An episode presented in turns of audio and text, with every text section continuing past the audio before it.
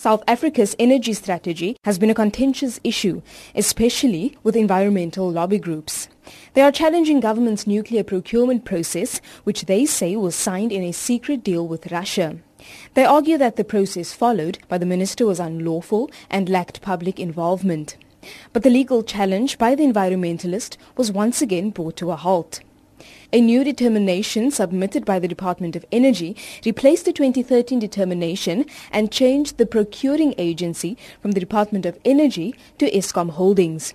With the new developments, the matter had to be postponed. Earthlife coordinator Dominic Doyle. I think that there are certain wins in that the court has seen the gravity of this whole procurement process, what it will mean for South Africa. We're looking at a 1.5 trillion rand bill and the danger it has for our international relations and the international agreements that we lock ourselves into. So the court did recognize the huge importance of it. The environmentalists launched an application to halt Eskom's request for a proposal to add over 9,000 megawatts of nuclear power to the national grid. The court rejected the application.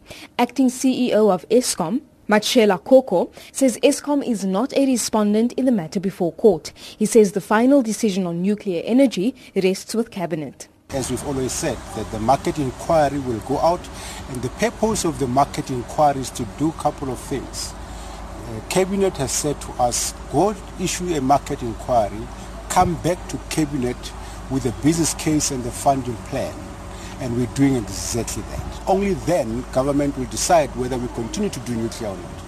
During the court proceedings, members of the Right to Know campaign, Earthlife Africa, and the Southern Africa Faith Communities Environment Institute held a picket outside court in support of the applicants. The case will be heard again in February. The date is yet to be determined. I am Lynn Arendse in Cape Town.